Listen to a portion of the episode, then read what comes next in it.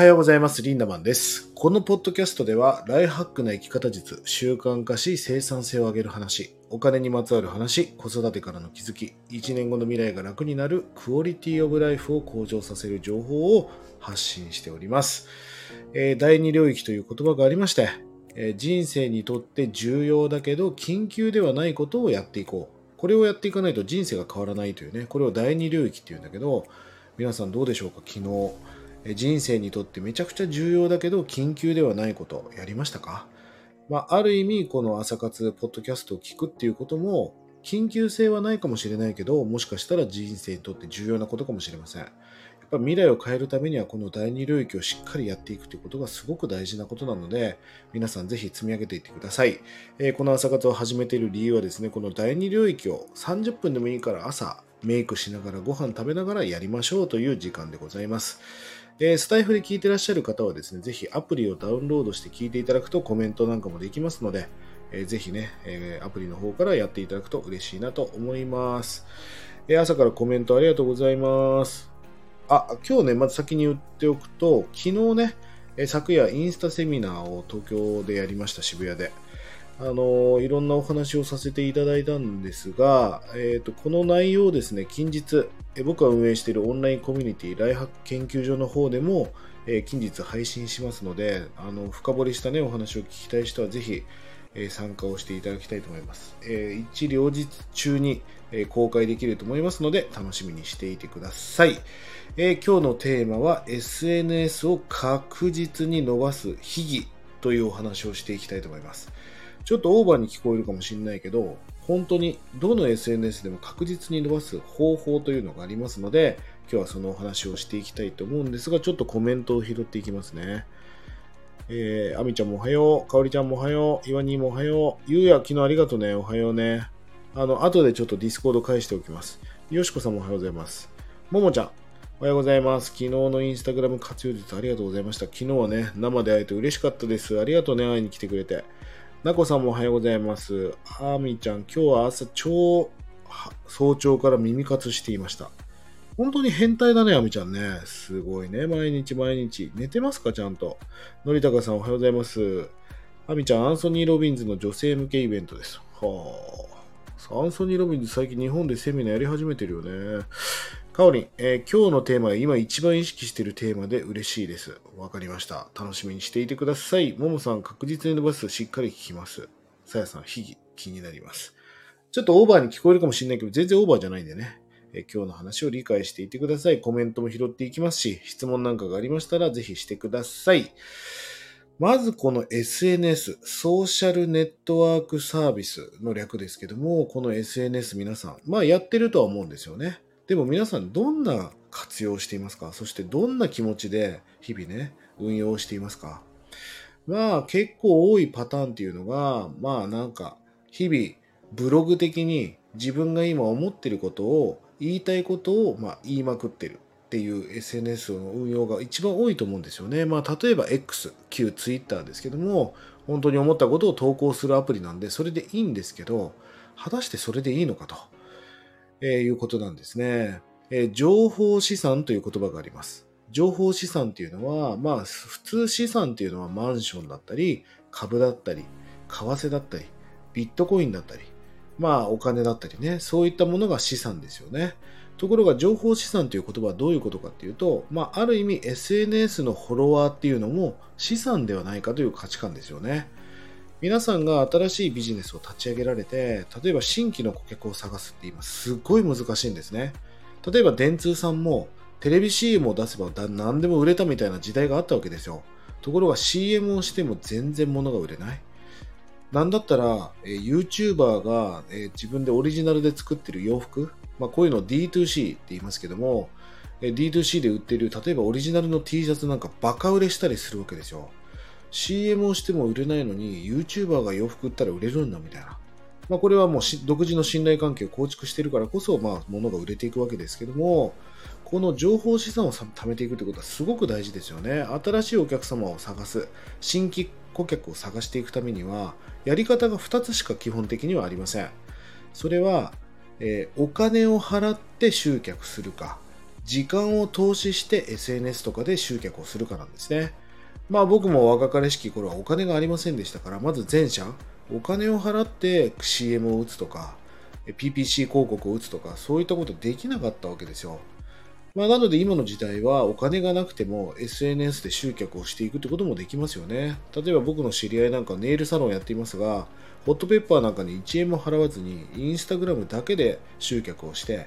月間にね数百万円という売り上げを上げていますけども、そういう運用法もできるわけですよ。まあ SNS って出会いの場じゃないですか。人と人を紡いでいく場ですよね。まあ、たった一人との出会いで人生っていうのは変わることがたくさんあるわけですよ。まあ、分かりやすいところで言うと結婚もそうじゃないですか。運命の人に出会ったら良くも悪くも人生が変わるわけですよね。そんな人生を揺るがすような出会いをなんと無料で紡いでくれるツールがソーシャルネットワークサービスですよね。まあ、ある意味毎月何万円払ってでもやる価値があるし、そういうものでも良かったと思うんですね。まあでも裾野を広くね、たくさんの人にやっていただきたいということで、まあ無料でね、提供していて。で、その会社は運営は広告収入なんかで成り立っているということなんです。まあ、皆さんが例えば新しくフリーランスをするとか、起業しようと思った時に、僕はもう真っ先に SNS を頑張るべきだと思っています。SNS を頑張るということは、例えば今皆さんに売るものがない、売るスキルがない、稼ぎ方もわからないとしますよね。どうしていいかわからないんだけど、でもなんかいずれフリーランスになりたいな、いずれ私は起業したいなって思ってる人いると思うんだけど、だったら SNS やりましょうよってことなんです。なぜ SNS が必要かっていうと、まあ日本国中に街中に自動販売機を置いていく感じなんですよね。自動販売機を街中に置いていくってことは、まあ空っぽの自動販売機なんで、まだそこにジュースが1本も並んでないわけですよ。だけど自動販売機さえ設置しておけば、例えばポカリスエットを置けばポカリスエットを誰かが買うし、キットカットっていうチョコレートを置けばキットカットが売れたりするわけでしょ。要は先に売るものがなくても、スキルがなくても、やり方が分かんなくても、どっちにしてもいずれ拡散しなきゃいけない時が来るわけだから、自動販売機を設置するっていう価値観を持つのはすごく大事なことだと思うんですよね。まさにそれがソーシャルネットワークサービスなんです。24時間働く営業マンに SNS は僕はなっていくと思うんですよね。どうでしょうか皆さん。こうやってポッドキャストを聞いている時も、皆さんが睡眠をとっている時も、映画を見ている時も、何だったら旅行している時も、彼氏彼女とイチャイチャしている時も、自動的に24時間自動で働く営業マンに SNS がなるんだとするんであれば、すごいことになりますよね。僕も今こうやって収録をしていますが、収録をしている間もフォロワーが増えたり拡散が始まっているわけですよ。もっとちゃんとした言い方をすると、増えるような対策をして SNS 運用をしているということです。だとするんであれば、皆さんがやっている SNS が情報資産にもなっていくし、24時間自動で働く営業マンにもなるし、新しい新規のお客様を探せる、そんなツールになるんであれば、命がけで頑張る価値ってあると思いませんかということなんですよね。まあ、SNS っていうのはこういう位置づけなので、しっかり運用していってほしいなと思います。あとね、僕はオンラインコミュニティをやっていますが、ライフハック研究所というね、そこでもよくこういう話はしてるんですけども、SNS を頑張ると僕は基礎トレーニングになると思うんですよね。世の中で言うと、インターンみたいな。インターン、要はなんかこう、その業界で頑張るためにただ働きさせてくださいみたいな、インターン制度っていうのがありますけども、まさにこう皆さんが何をするにあたってもインターン的なね、基礎トレーニングになる。体で言うとインナーマッスルみたいな、一番地味なとこですよね。ピラティスとかで鍛えるような奥の地味な筋トレがあるわけですけど、そういったインナーマッスルを鍛えるトレーニングになる。なぜかというと SNS を伸ばす力ぐらいをつけないと、皆さんがこれからやろうと思っている商売なんか、そんなもっと過酷な世界ですから、 SNS ぐらいちょろっと伸ばす力もつけてみようよっていう力、そういうね、筋トレになると思うんですよね。そういった意味でも SNS を頑張るっていうのは非常にいいことなんじゃないかなと思っております。岩に明日21時からのトゥードゥイスト超活用法も楽しみにしています。告知もありがとうございます、岩に。はい、明日Discordでね、僕が運用している Discord で To-Do List 超活用法というね、勉強会をやりますので、ぜひ参加していただきたいなと思います。まあ、これはね、タスク管理ですよね。スケジューリング、タスクの管理の仕方をちょっと具体的にやろうと思っていますので、ぜひね、時間管理をどうしていいかわからない、生産性をもっとね、2倍、3倍上げていきたいという人は、ぜひ参加していただきたいなと思います。下のね、後で概要欄に、Discord の参加方法も貼っておきますので、ぜひ活用していただければと思います。もうじゃあしっかり吸収します。伸ばしたい。そうだね。もうじゃあそろそろ覚醒していいんじゃない？おはようございます。昨日はセミナーありがとうございました。こちらこそです。ちょっとお名前がないから分かりませんが、ぜひ、スタイフのね、アイコンなんかも変えといてください。SNS アイコン変えないでやる人ダメですよ。もうこれも最低限必要なことだったりしますから、アイコンの写真とかね、名前を変えるってことはすごく重要なことです。SNS のアイコンを変えるときに大事なことはね、なるべく共通のアイコン使った方がいいですね。ああ、この写真、はい、リンダマンですねってこう、もう、この写真といえばリンダマンみたいな感じのブランディングをしていくっていうのは大事だから、まあもちろん運用法にもよりますけど、基本的にはインスタも X も TikTok も同じにしていくと、はいはいはい、リンダマンわかりましたっていう感じになるから、アイコンを一緒にしていくってことも重要だと思っております。ももちゃん、SNS を使う街中に自動販売機を設置する。そうなんだよ。ね、そんなアウトプット嬉しいです。ナナさん。ななおちゃんね、おはようございます。SNS の重要性、今、ひしひし感じています。ね、ななおさんは、このもう、スペシャルボディコンテンツがありますからね。もう、本当にぜひ、もう、露出をいっぱいしていただいて、拡散していただきたいなと思います。はい、ももちゃんね、SNS の力ぐらいつけましょうね。24時間自動で働く営業マン、話を聞いたとき衝撃でした。ね、なこさん思います、僕も。かおりん、言いたいことではなく、見た人が買いたくなる情報、常に、意識します。さらに意識します。ぜひ意識していきましょう。では、お話進めていきます。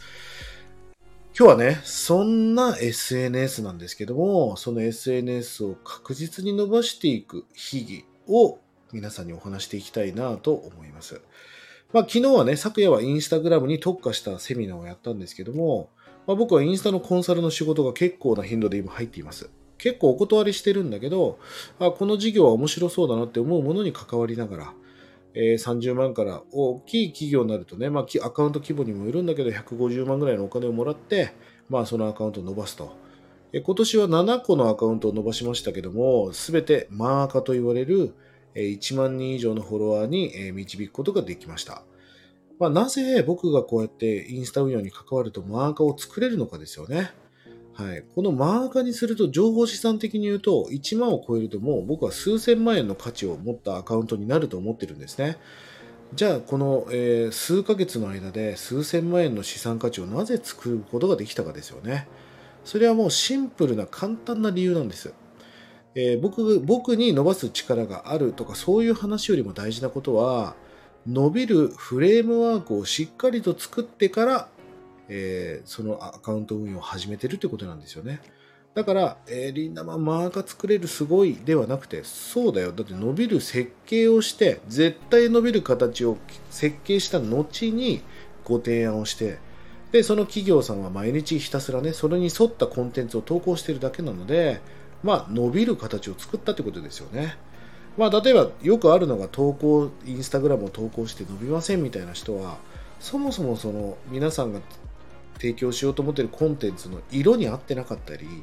例えば恋愛系のコンテンツっていうのはわりかしピンク色を使うことが多いんだけど、黄緑じゃないよそれはっていう、そのジャンルのやっぱり好きな人たちが好むカラーっていうのがあったりしますから、まあ、こういったものを使うっていうのはすごく重要なことなんですよね。まあ、この伸びるフレームワーク設計というのを僕を作ることができるし、あとはデータ検証ですね。どのキーワードが一番最適なのかとか、どのキーワードとどのキーワードを掛け合わせると伸びるのかということをしっかりと検証してやっていますので、まあ、確実に伸びる形を作ってからやっているということなんですよね。まあ、今日はその簡単に伸びる形を作る方法の一つをね、ちょっとご紹介したいなと思うんです。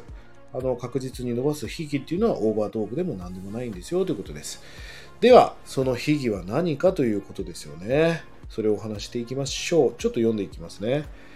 ももちゃん、マーカー1万以上のフォロワー欲しいです。ももちゃんちょっと設計していこう。昨日もねその話を現場でしましたけども、会場で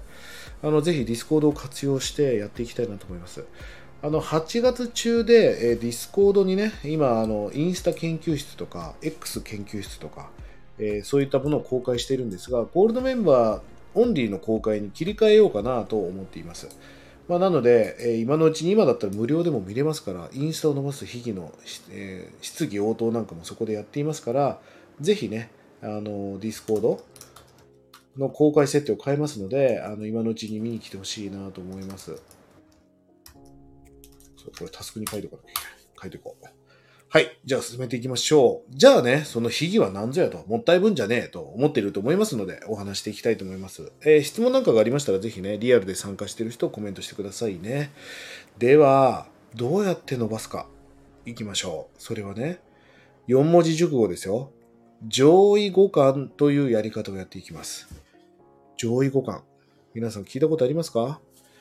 上位に互換する。よくインターネットの用語として、オタクなんかがよく使う言葉ですけどね。上位互換させるっていうことが、確実に伸ばせるアカウント設計をするってこと。ももちゃんありがとう。そうそう。まさにその上位互換でございます。具体的に言うと何をするかっていうと、これが一番簡単で皆さんがパッとできることだったりするんだけど、例えば、インスタグラムを伸ばしたいんであれば、TikTok で伸びていて、インスタで伸びてないジャンルを探すんですね。で、TikTok で伸びたということは、インスタでそれをやっても確実に伸びます。例えば、今で言う、YouTube で言うとさ、ヒカキンが今日本ナンバー1じゃない？はじめ社長とかいろいろいるけど、で、ヒカキンの形も、例えばラファエルさんが配信してるスタイルも、DJ 社長もそうだけど、実はね、海外にモデルがいるんですよね。海外で伸びてるパターンを日本語に変換してやったから伸びたってことです。つまり、伸びる形をやってしまえば確実に伸びるわけですよ。例えば TikTok を伸ばしたいんだったら Twitter、X で伸びていて TikTok で伸びてないジャンルを探すってことなんです。で、Twitter、X で伸ばしたいんであれば YouTube で伸びていて X で伸びてないジャンルを探す。それを上位互換、さらにインスタに引っ張ってきて、それをちょっとね、自分なりにこうカスタマイズしてリライトしていくと確実に伸びます。なぜかというと、その TikTok で伸びたわけだから、TikTok で伸びたものはインスタでも伸びるよってことなんです。この形をやるとね、確実に伸びます。これね、僕はもっと本当はね、検証したりいろんなことをやっていくんですが、意外と素人の方がパッとこれできる方法だったりするんですよね。インターネット用語で TTP という言葉がありますが、徹底的にパクれっていうことの言葉なんですけども、まさにあとは徹底的にパクっていけばいい。その写真を勝手に盗用とかするとね、それは法律違反ですからやっちゃダメですよ。でもそれを伸びている、パターンを参考にして、リライトしてあなた流に投稿したらあなたのオリジナルになるわけですから、それはパクリとしても悪くないよってことなんです。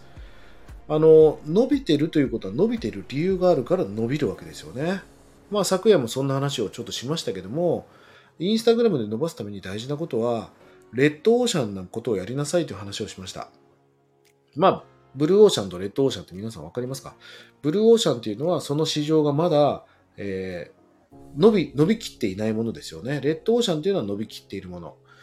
そうね、例えばスマートフォンを売るビジネスっていうのはレッドオーシャンじゃないですか。だってもうスマホを持ってない人なんかいないわけだから、確実にもう物は売れないですよね。キャリア変更っていう au からソフトバンクとかソフトバンクからドコモっていうのはあるかもしれないけど、もう今更スマホ買う人は基本的にいない。機種変とかしかないわけですよ。だからもうこれはレッドオーシャンって言われていて、なかなか伸ばすのが難しいです。爆発的に物を売るってことができませんよね。だけど例えばGoogle Glass とか AR とかっていうのはまだほとんどの人たちが持っていませんから、これはブルーオーシャンって言って爆発的にキャズム、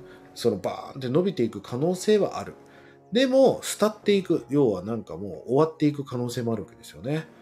キャズム理論っていうのがありますけども、この、プリクラにしても、たまごっちにしても、当時、バーンとブレイクした時に、このキャズムを超えて、今となってはもうレッドオーシャンになっていったわけです。SNS ってみんながやってないブルーオーシャンをやるべきなんじゃないかって思いがちなんだけど、実は違うんですよね。このレッドオーシャンに手を出すってことがすごく大事なことで、レッドオーシャンはもうそれに成功例があるわけですよ。もうそのジャンルで成功している人がたくさんいるわけだから、その成功して何だったらその道を歩いていけば必ず宝箱があるっていう状態のものを運用していかなきゃいけないわけです。ところがやっぱり素人の方たちはなんかこれみんなやってないからこのパターンでやった方がいいんじゃないかっていうブルーオーシャンにね手を出そうとするから失敗をするってことなんですよね。もちろんレッドオーシャンのデメリットもあるよ。レッドオーシャンっていうのはもうライバルが多いから埋もれやすかったりするし、その中で勝てない可能性もあります。だけどポイントは何かっていうと、確実にその道を歩けば宝箱がある、成功例があるということを確認できるってことがすごいことなんですよね。それを上位互換していくわけです。その人が例えば、画像のねデザインに力を入れてないんだったら、その人と同じようなコンテンツなんだけど画像に力を入れる、なんだったら動画を少し入れてみるとか、そうすると上位互換されていますから、こっちよりもこっちの方が見やすいとか、あと顔出ししてない人がいるんだったら顔出しした方が同じようなコンテンツで顔出しをすればそれが上位互換になるかもしれない。編集をもう少し手を加えてやってみるとその形が上位互換になるかもしれません。こんな感じでレッドオーシャンに力を入れるってことがめちゃくちゃ重要なことなんですよね。でこのあたり、インスタグラム細かく伸ばしたいと思っている人はね、今日冒頭にお話しましたが、近日公開しますインスタの伸ばし方講座、2時間ぐらいの講座を細かく解説していますので、ぜひそちらの動画を見ていただきたいなと思います。 Discord でね配信をしておりますので、ぜひ見てください。近日公開します。そのインスタもそうですし TikTok もそうだし YouTube もそうだし、基本的な部分のアルゴリズムは若干違うけど基本的には考え方は一緒です。インプレッションっていう何人が見に来たかという考え方があったり、あとはエンゲージメントっていうどれぐらい反応されたかというエンゲージメントがあったりとか、基本的な概念は一緒なので、これから皆さんが SNS を伸ばしたいと思うんであれば、やっぱりその SNS のアルゴリズムを理解してやる、そしてとりあえずやってみようというその価値観を持たないということですよね。私なりにちょっと考えてちょっとやってみました、でも全然伸びませんでした、だってそれとりあえずやったからじゃんっていう、伸びる形、伸びるフレームワークをしっかり作っていく。そしてある程度その簡単でいいんでね、その SNS のアルゴリズムを理解した状態で走っていくってことをやらないと、例えば100投稿しても、それ無駄だからそのアカウント消してくれる？もうこれから一生伸びないからって言われちゃうわけですよね。100投稿に何百時間もかけたのにみたいな、ダメです、これじゃもう一生伸びません、もう一回作り直してくださいってなっちゃうわけですよね。そうならないためにもしっかりとアルゴリズムを理解するとか、あとはアカウントを走らせる前にやっぱり検証してもらうとか、アドバイスを受けるとか、そういうことをやっぱりやっておいて、これもう絶対伸びるからこれやってみたいな、ちょっとね色味を少しトーンを落としてやってみてとか、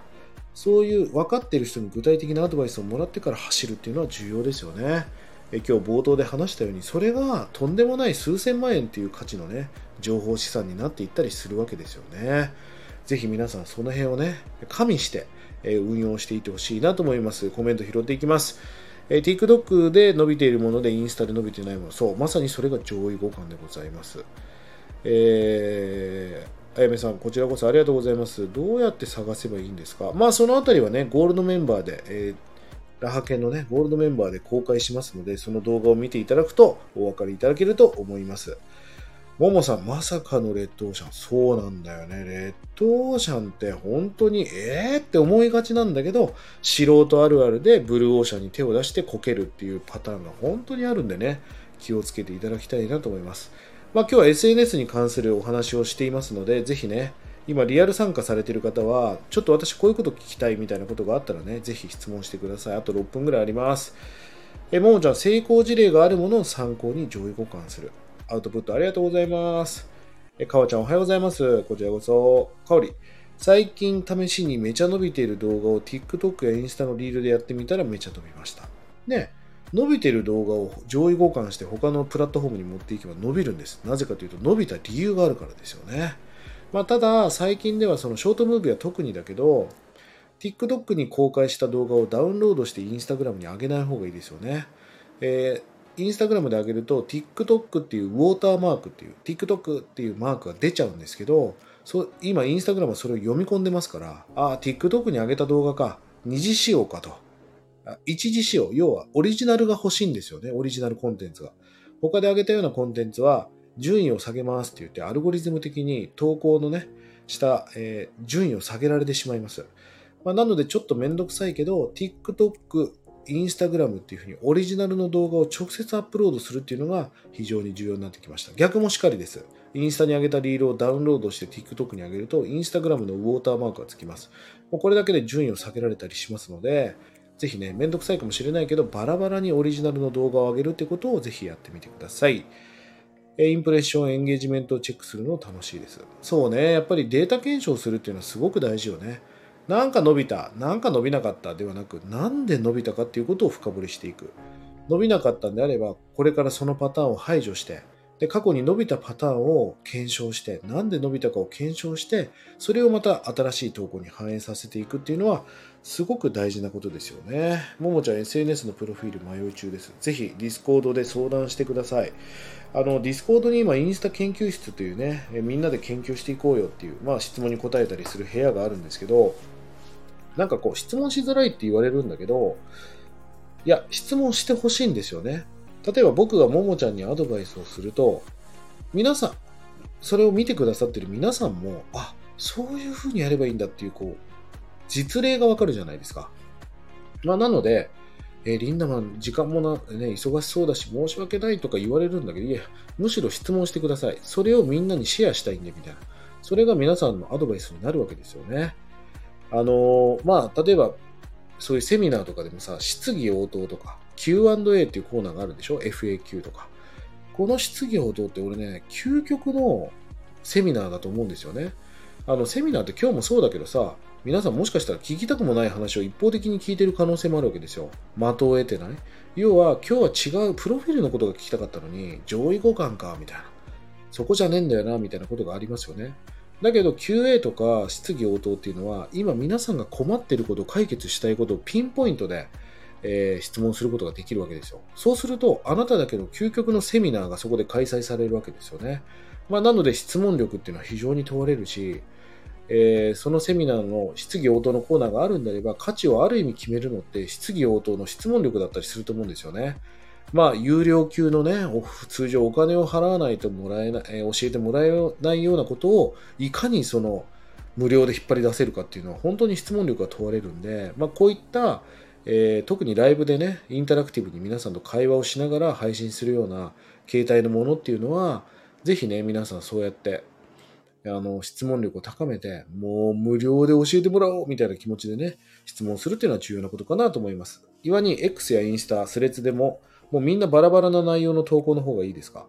そうですね。同じものを投稿しすぎると、僕は今 X とスレッズは基本同じ投稿にしちゃってますけど、めんどくさいんで。でも本当はバラバラがいいですよね。で、なぜかというと、これ同じだからもうスレッズフォローやめちゃおうみたいな。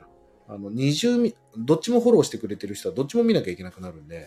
そういう意味ではなるべくちょっとこう少し変化をつけるっていうのは重要なことだと思います。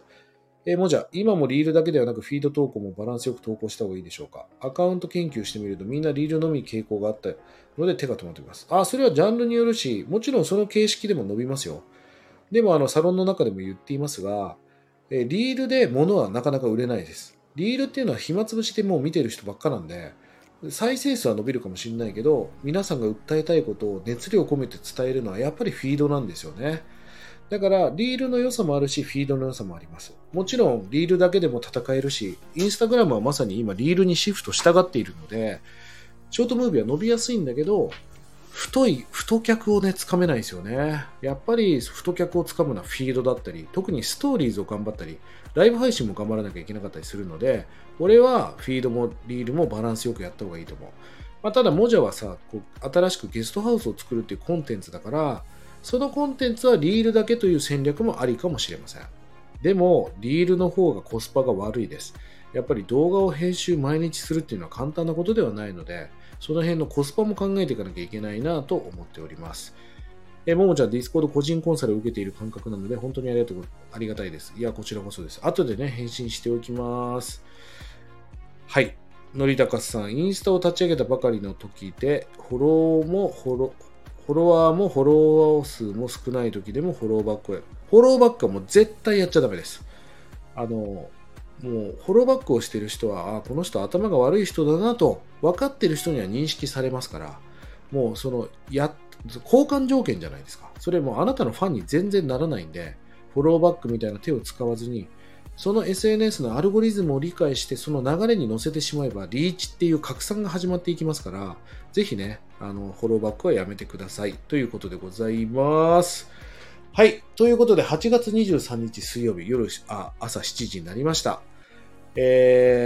皆さんがね、取り上げてほしいテーマやお題なんかがありましたら、気軽にコメントなんかをしてください。そして下の概要欄に後でね、LINE オープンチャットと Discord。皆さんが好きな方でいいんでね、どちらか必ず登録をしておいてほしいなと思います。新しい情報を発信しております。それでは今日も素敵な一日を、リンダマンでした。まったねー。